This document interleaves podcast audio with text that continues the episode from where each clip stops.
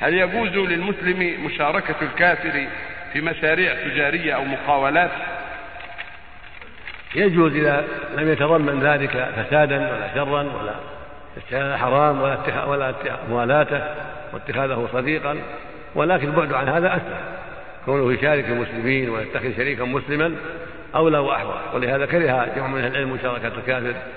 لكن لو فعل صحت من دون أن يتعاطى ما حرم الله عليه. من محبته وموالاته ونحو ذلك. ولكن مجرد شركة فقط بمال يريدون من وراء يريدان من وراءه الربح من غير أن يكون له معه ولاية ومحبة وصداقة لأن الواجب بغضه في الله.